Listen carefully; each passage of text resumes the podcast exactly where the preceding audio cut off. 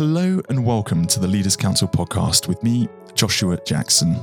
This podcast, just like the Leaders Council itself, is all about recognizing and celebrating the people who keep this country running. We exist to give leaders a voice outside of their own organization and to support them in the same way they support their staff every single day of the week. If you're in a leadership position yourself and would like to have your voice heard on the national stage, please go to leaderscouncil.co.uk forward slash apply. I am delighted to say that joining me on today's show is Ayesha Vardag, the founder and president of the leading UK and international family law firm, Vardags. Well known for representing high and ultra high net worth clientele through complex cases and frequently across multiple territories. Ayesha is frequently referred to as Britain's top divorce lawyer, and she is famed for impacting change on UK legislation, forward thinking acumen, and fearless compassion and logic. Ayesha, welcome to the program and thank you for, for joining us today. Thank you very much for having me. Not a problem at all. It's it's really great to hear from um, you know top leaders in their fields, and obviously you've been called the UK's top divorce lawyer, and have also been hailed by Time Magazine as the diva of divorce. as a leader in your field within your own rights, um, when we think of the word leadership, what does that really mean to you, and, and what, in your opinion, does make somebody a good leader? It's an interesting question. Um, I think there are sort of two big elements to it.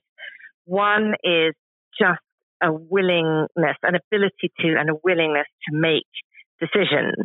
So you, you've got to see a situation and you've got to analyze it and assess it. And then you've got to be willing to make the decision because so often you'll see, well, there's pros and cons of this and that. And you don't know, there are so many variables, you don't know which way to go but you have to have that sense of right. I'm just going to go this way.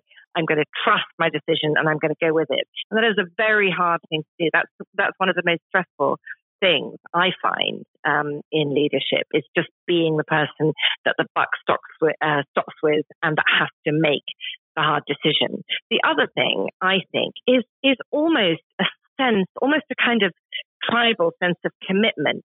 You have to feel very, very strong, um, a very strong sense of, of being in a team and wanting to bring that team forward. And, you know, you care about your, your tribe, your family, your community, what, whatever you've created. And then your, that, that creates a really deep commitment to wanting to protect and look after all the people in that and that you know that, and to to push the the team that they're all part of with you forward and to do that you know in a way that's completely integrated with it and leading from the front. So it's that deep commitment to your little group your organization your entity um, that's fundamental too. You have to care. And, and, and in so many of these things, I've always said commitment is all. Without commitment, people don't invest in you. You don't invest in other people. You can't make any sort of long term plan. So that deep sense of commitment is, uh, is fundamental.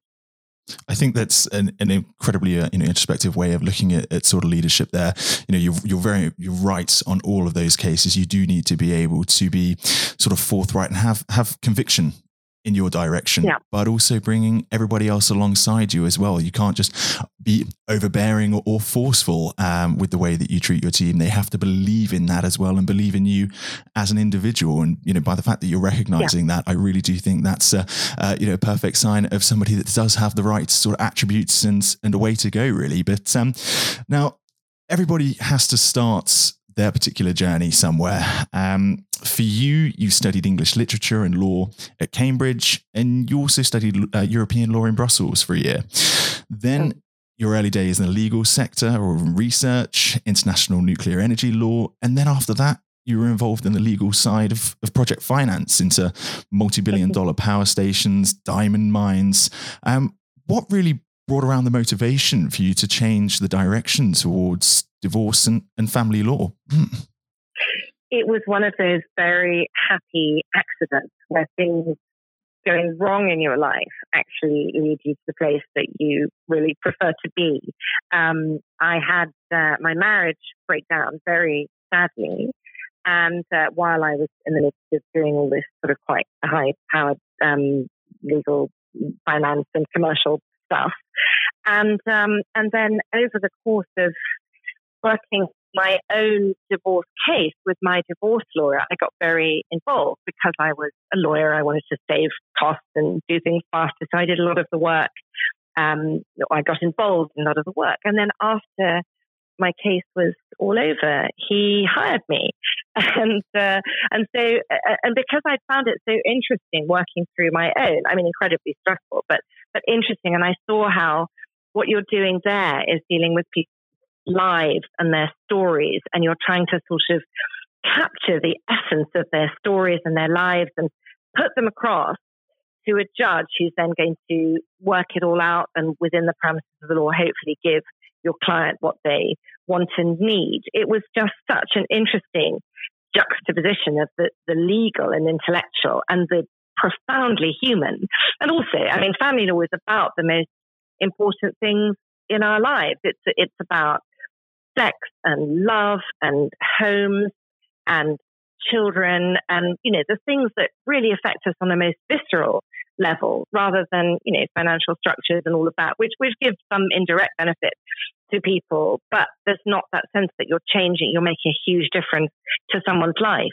So yeah, after, after he hired me, I worked for him for a while, then did some time at Queen Mary's, um, five star law school teaching so that I'd get uh, teaching academically so that I'd uh, get a sense of being totally across every aspect of um, of family law, and then I set up uh, set up my firm back in 2005 it's a, a, as you say a very happy accident there and obviously family does yeah. it really is the the bedrock of, of community and then community is then how we all interact and the foundation of our the way we do things and obviously the legal parameters around that so really it is at its yeah. most basic level the the most important part of, of almost everything mm. that society does so a really yeah. interesting journey and, and and one that i'm sure we'll go into in a bit more detail but um, um, when obviously you were starting out and you made this you know change in, in your focus but you were already um, you know a, an accomplished lawyer. Did you know early on in your, your sort of legal career that you wanted to launch your own firm one day? Or again was that something that just came came to be? No i was never i never considered myself an entrepreneurial person or somebody that would have their own business, I always, I was brought up with very strong focus on education. You get yourself super, super educated. You then get into the best institution you can, and you you work your way up to leadership within an existing institution, whatever that is, whether it's you know political or you know government or or law or whatever. That was very much the perspective I was brought up with, and um, and the whole idea of being an entrepreneur was sort of I would never have thought that this would be of interest in me, partly because I find it very difficult in the sort of rather British way to kind of to sell, um, or certainly to sell myself. It's always got easier over the years, but it's much easier if you're, if you know, I find it much easier just to talk about what I'm doing or what I can do about something. But the whole idea of of, of having any kind of sales role always just really put me off and um, and also the idea of sort of the, the huge financial risk. I came from a you know um, very sort of financially insecure uh, setup when I was young, and so the idea of that much risk was terrifying.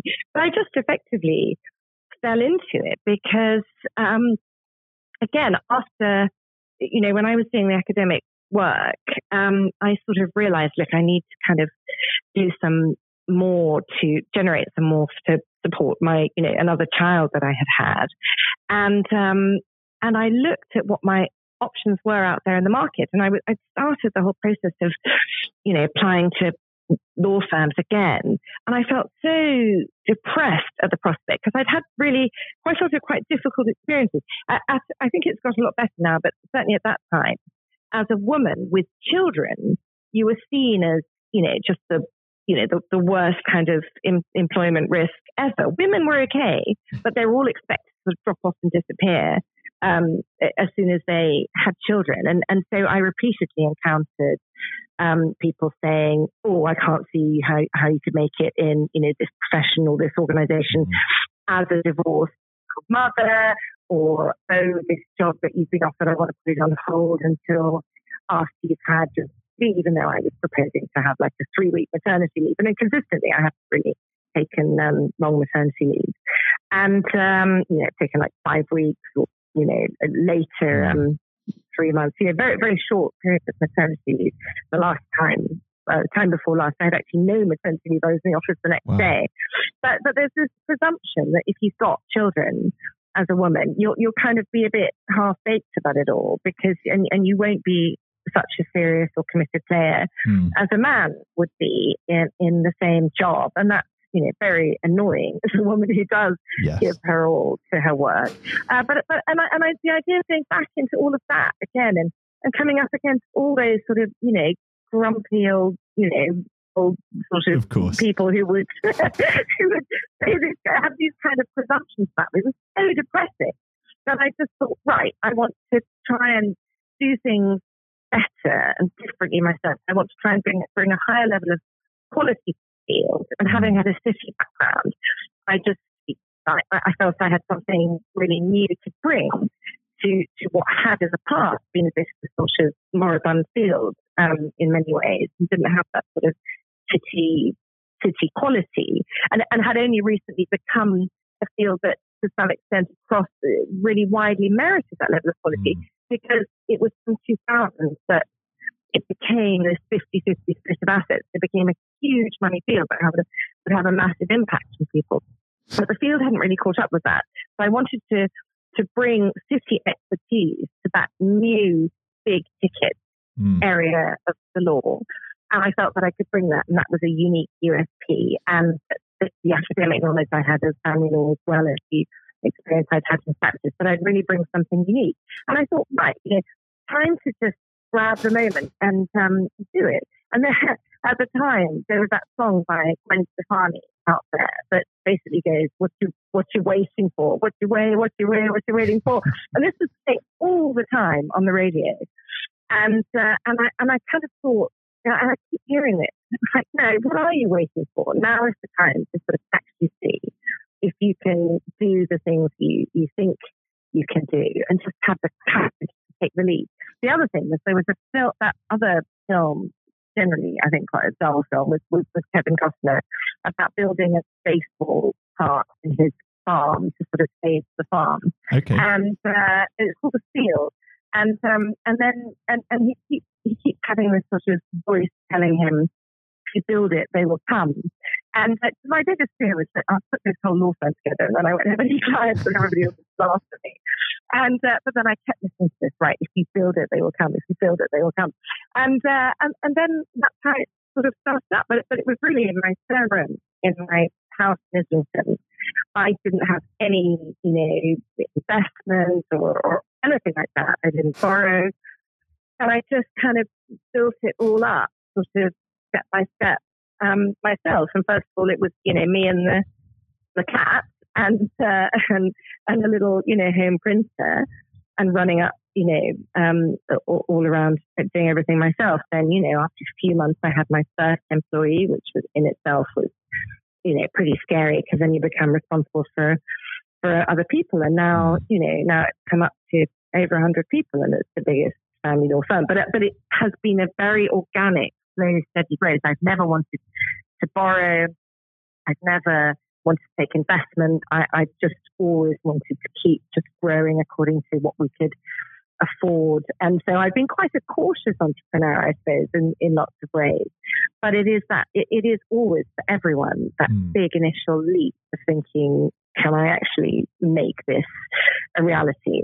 And um, yeah, I was, I was lucky in, in that I, I did. And I think we can all agree that when you look back on this, it has been a real, you know, positive, a real benefit, and, and you are leading by example, regardless of whether, as you say, when you started, leadership was a particular thing that you you could do or selling yourself or selling the company was something you can do. Looking back you've you've obviously grown as a person and grown the company alongside and there's an awful lot of people out there that uh, have taken notes and seen the quality and the, the, sort of glass ceiling that, that you've smashed and that really is something that um, um, you know, is, is to be celebrated and, and thought well of. But, um, you know, when you were starting out, when the, you were starting the company, were there, you know, any people or, you know, experiences that helped shape you into to what, where you are today? Was there a support level there for you?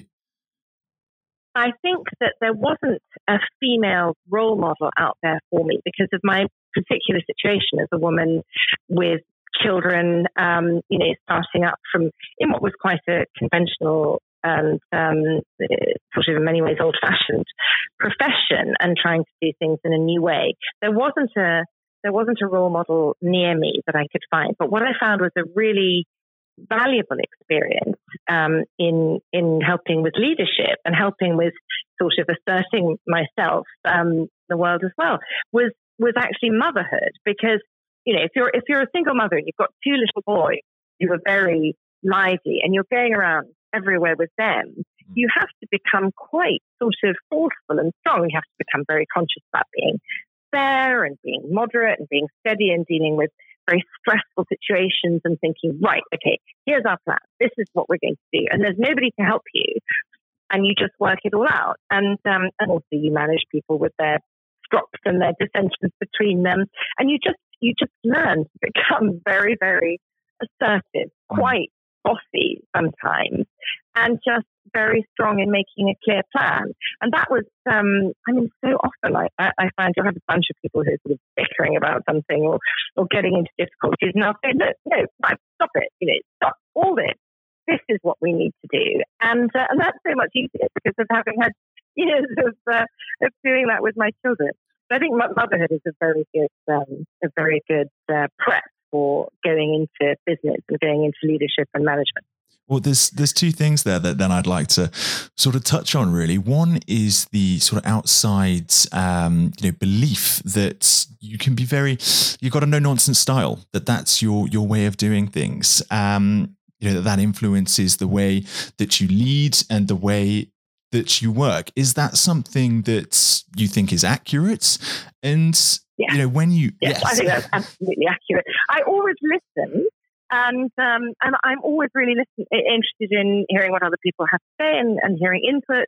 But I believe actually that leadership needs a strong decision making center. Of course, you delegate things to to the people throughout the pyramid, as it were, to the level of responsibility that's right for them. Mm. But ultimately, you, you need somebody who's just going to say, right, I've heard everything, I've thought about all of it, and this is what we're going to do.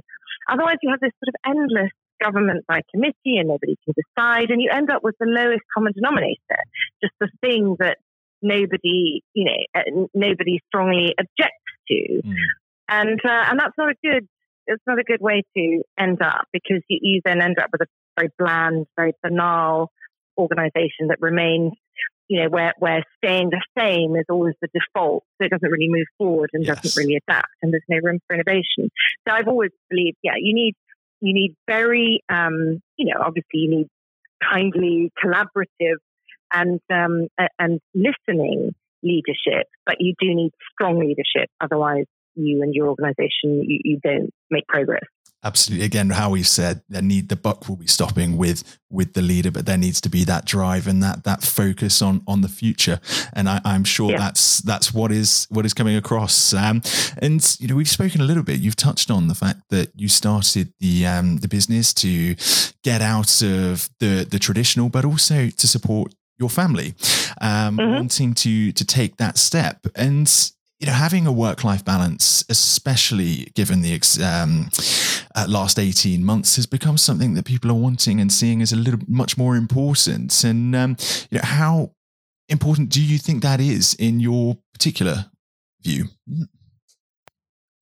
I think work life balance is incredibly important, but equally, I think it's extremely difficult to obtain. And I'm not um, to anyone that I have managed to find, you know, the, the magic formula for doing it. I have been much more someone who has been very intensely in my work for long periods and then being able to draw back a bit when things are running and let things run with other people a bit more and then have to be back in intensely again.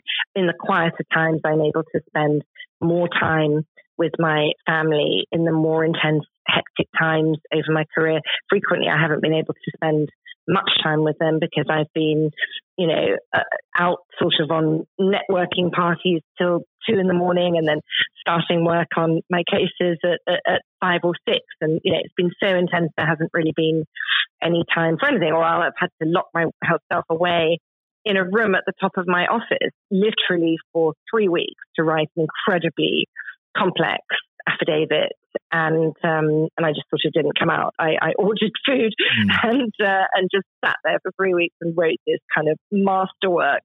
Um, and uh, and so I've had to do that from time to time. I've always had, um, in consequence of that, twenty four seven childcare as at least as a backup, effectively, mm. um, even if I had to use it, um, haven't had to use it. And it goes with the nature of work that potentially 24 7 as well, that you, that you need that. But equally, there have been long per- periods when I have been able to come out, spend more time with them, go and have um, long holidays together. And actually, as a family, we're extremely, extremely close and we do a lot of things together. Um, so it, has been a funny old balance. I haven't been, I haven't done many school runs, or not for you know, not for mm. long periods of my life, and um, you know, and I, I've made every sort of play or performance or anything big like that. But you know, I haven't, I haven't been around at the school gates, and that was just one of the sacrifices I've had to make, which lots of people I think would frown upon me for. But interestingly, they don't really frown upon it when it's a man that's um, that's doing that. so so uh, there we go. But but but some one way or another, it seems to have worked in that I think you know I find my kids to be absolutely fantastic and really lovely, and we and we are all very close to each other, and um, you know, and so so so far so good. But of course, long periods of my of my time, I've spent my you know, I've been in a state of guilt of thinking I'm not spending enough time with them, I'm, I'm not seeing them enough, we're not close enough, I'm having to delegate my life to other people. And that, you know, that's really obviously not good. But had I not done that, I wouldn't have been able to build something which now is of immense value to them. Two of them are working in the firm. It provides, you know, a, a source and a kind of a, a base for the family as a whole and, and has been therefore, you know, fr- from their perspective, they say very much worth it and they all feel very part of it. But it's not perfect and you can't, you know, you can't do that and hope to have the, the same time with your children that you would have if you weren't working. I think the main takeaway there is the fact that you say you are still you're all very close. And that's the main point isn't it? That, that families are close and that they can be relied yeah. upon when it needs to be. There doesn't need to be in a, a, constant inner pocket. And, and you're right. There is a bit of a double standard between what women are expected to do and men. But um, um, obviously given the, the the the last 18 months that's a lot of these things have really come into perspective as well home life working all the time having children off of um, school and covid-19 has really caused an awful lot of disruption to so many different sectors and um, you know, I don't think it would be, be right for us to do this without touching on it and how it's affected you and, and your organization, really. So, how has that been for you?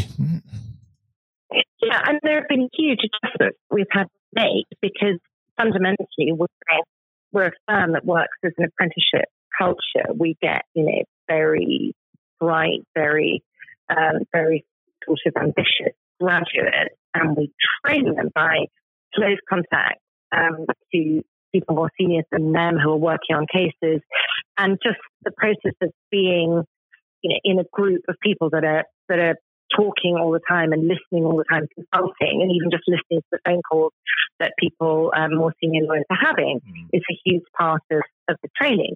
So suddenly we had to deal with not having that during lockdown, and that was very tough. Um, initially, we felt this just isn't going to work at all. But interestingly, over the time, people have adapted more and more. They're, we're finding more ways to kind of keep the community alive, and um, and you know, with with we we massively upgraded. Uh, we were already quite geared up for remote working, but we upgraded that and.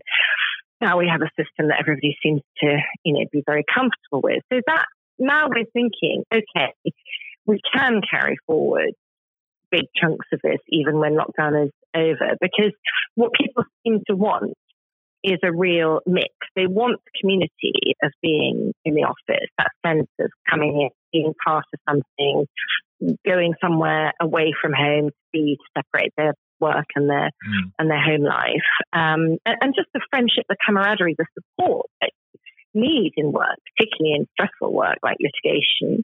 Mm. Um, and uh, so they want that, but do appreciate um, more time at home, partly for doing the quiet sort of work that, you know, similar to when I had to lock myself up for three weeks and not see anyone to do an affidavit. Sometimes for doing that quiet, kind of deep thinking, quite creative work, you want to be on your own. And, um, and also, um, you know, particularly if people are having to travel or whatever, it's just kind of nice couple of days a week to have that that option. So people seem to be, on balance, having canvassed this massively, seem to be happy with the degree of flexibility at about three days in the office. And that is enough to keep a community going and keep training going. Mm. And also to give people the sort of happiness of increased. The, the nature of calls has changed a lot. The other thing I find that's really difficult is you can't really tell what things you're, what impact things you're doing have. So if you make some rather change or improvement or whatever, you know, you can't really see what the effects are because it's much more dependent on whether there's a lockdown or whether you've just come out of the lockdown or whatever. And, and that's become the biggest driver of people's behavior. So it's quite difficult to, you know, to make judgments based on what you're doing within your business when there are such big external forces at mm. play. But, you know, slowly, hopefully things will just settle down. We'll stop having these you know, lockdowns and, and then everybody's businesses can just stabilize so that they can see where they're going and how many people they're going to need and what they need to be doing. And I think uncertainty has just been terribly, terribly difficult for, for our economy. I really think, you know, stability now and, um, you know, everything to encourage um, sort of investment and money and people with money back into England um, will make just the most immense difference because that you know that's what everyone in, England needs the end this the instability and the end to people kind of getting out of England. Yes, you are absolutely right on that one. Just a brief period, or not even not brief, but um, just a period of, of you know increased normality back international travel getting people yeah. back in into the office even you know partly getting back those um, those conversations that you can have with staff and and with you know business yeah. partners and, and clients that you get to see the yeah. non-verbal cues you get to you get to feel the emotional response from people and that's one thing that you obviously can't do regardless of how good technology has got made leaps and bounds in communication over the last 18 months and it's meant that you know, we've had to touch on sort of mental health um, across both yeah. personally and, um, you know, making sure that, that the mental health of workforce is there because this is mm-hmm. all about external pressures.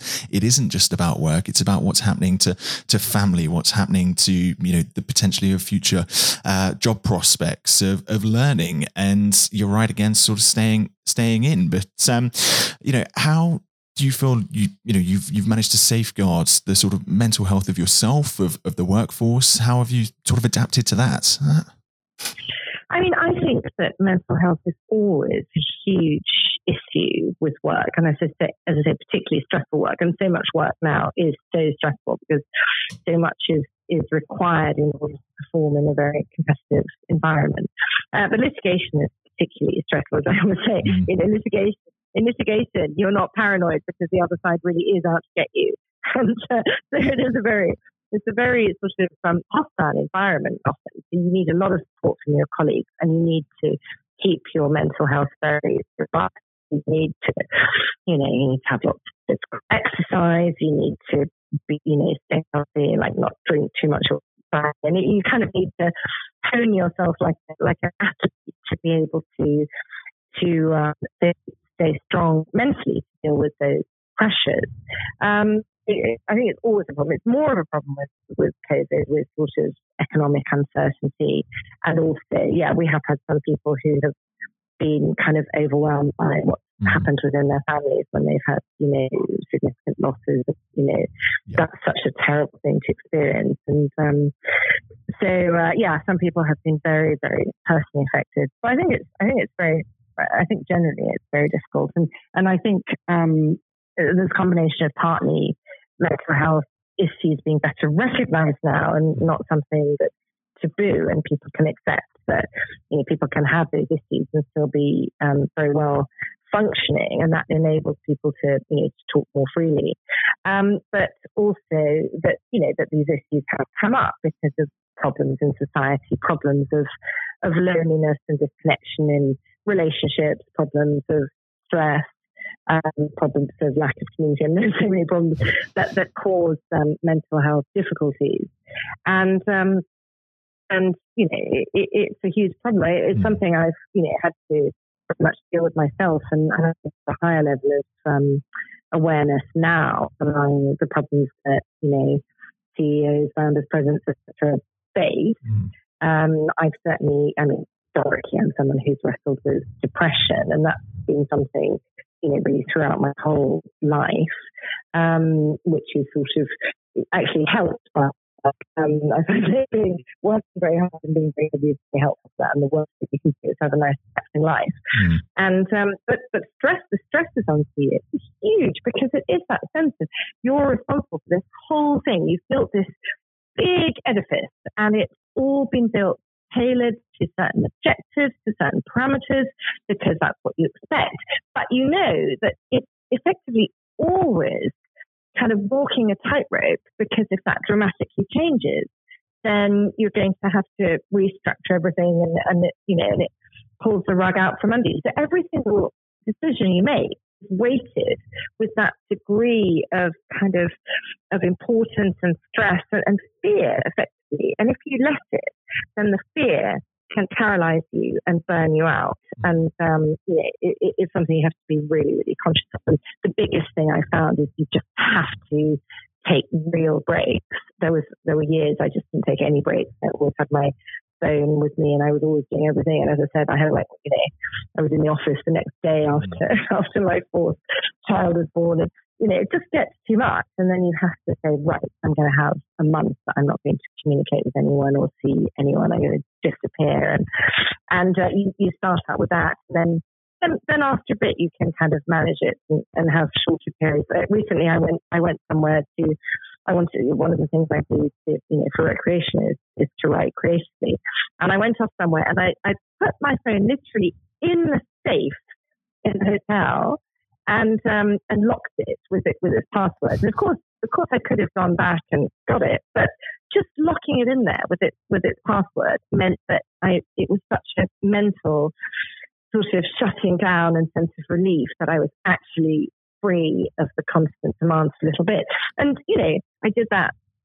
I did that for only four days, and it was enough. Mm. Um, so so it can, you know, but, but you have to keep having the space. It's so easy just to think, no, no, why don't I just do it? Why don't I just carry on? And then, you end up out. Out of sight, out of mind. And you're right there as well. It's a, a good chance for a digital detox. But given the challenges of the last 18 months, uh, the changes to the economy, and the, the sort of pressures on young people that are trying to learn and, and sort of trying to succeed, um, do you have any particular advice for those that are, are coming up, um, those that are finishing university, those that are wanting to look ahead and start planning their own business and their own enterprise? So, the advice I'd have for young people wanting to go into business now or, or into the law, and particularly for young women, um, is to, first of all, get yourself really prepared. You really, really know your stuff and you have confidence in, in your knowledge and your opinions. And then just really have the courage of your convictions. And if somebody tries to to shout you down, assuming that you, know you're not. If you're in a very junior position, obviously you have to be quite humble and just make yourself indispensable, and uh, and give what you can, but not you know not assert yourself too much. But as soon as you you're in a position where you're among peers, um, and somebody tries to shout you down or not listen to you for whatever reason, which can be because you're a woman, because that, you know, that's still happening, you just have to be willing to speak louder I mean, I, have sometimes been in situations where I've, where I've said, no, hold on. And I've kind of thumped the table and said, no, listen, listen to what I'm saying. And, uh, and which gives everybody a bit of a shock, but then they do listen to you. And, uh, and sometimes you have to do that a lot more. I don't really have to do it now, but I had to do it a lot more at the beginning of my career before everybody, you know, really took me seriously. Mm. And uh, you do have to kind of be that much louder and tougher and more assertive when you're either quite young or you're a woman. So people get that you mean business and you're not willing to be, you know, swept aside or, or steamrolled over. You just have to, you know, you have to be willing to have a loud voice. And you have to be willing to set out opinions. You can't be too fussed about what people think of you, and uh, you just have to know what what's right to do, and then be very, very clear about putting it out there. So know your stuff, have a thick skin, but also be forthright in the way that you are putting yourself across and um, you know making sure that, that you get the most out of the opportunities that are given to you i think that's uh, uh, some fan- yeah. fantastic advice there um, but lastly before we go um, with sort of social restrictions um, easing if not gone um, in england and across the uk um, but still with a bit of sort of uh, you know uncertainty over the trajectory of the pandemic um, over the winter periods. Um, you know, what do you see happening for Vardags over the next 12 months? And um, do you have any personal ambitions um, going forwards? Mm.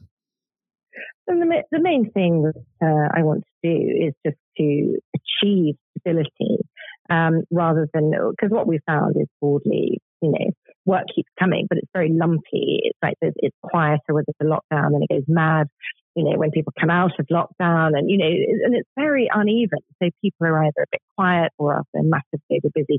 I really want to achieve stability and the sort of evenness that we used to have, which always has a bit of seasonal variation, but basically is, is something steady and something you can manage and expect. And that's a good climate within which to build, to invest, to be able to, um, to long-term plan. So that, that's what I most want to achieve over the next year. It's just that good, solid stability, which is the right climate for growth. Um, for me personally, I want to try to achieve a bit more of that elusive um, work-life balance, and uh, mm-hmm. hopefully have got to stay with such a good team around me that um, that I can, you know, just have a little bit more personal time, and that's something I would value immensely. I think that's something we're all looking for, isn't it? On those two sides, one, just a little bit more time, and two, stability. Yeah. And on that note, Ish, I would really like to say thank you very much for coming on the show today. It's been an absolute pleasure speaking to you, um, and it'd be great to hear from you again in the future as well. Once we have turned this corner, and um, we can speak in a little bit more depth about you know how we're, we're looking ahead. Fantastic. Really look forward to that. Thank you so much. That was Ayesha Vardag, one of Britain's top solicitors. A really interesting take on her own experiences, how she's got to be where she is, as well as advice for those that are looking ahead to their own futures. This was the Leaders Council podcast, and I'm Joshua Jackson. Thank you all so much for tuning in to this episode. Goodbye.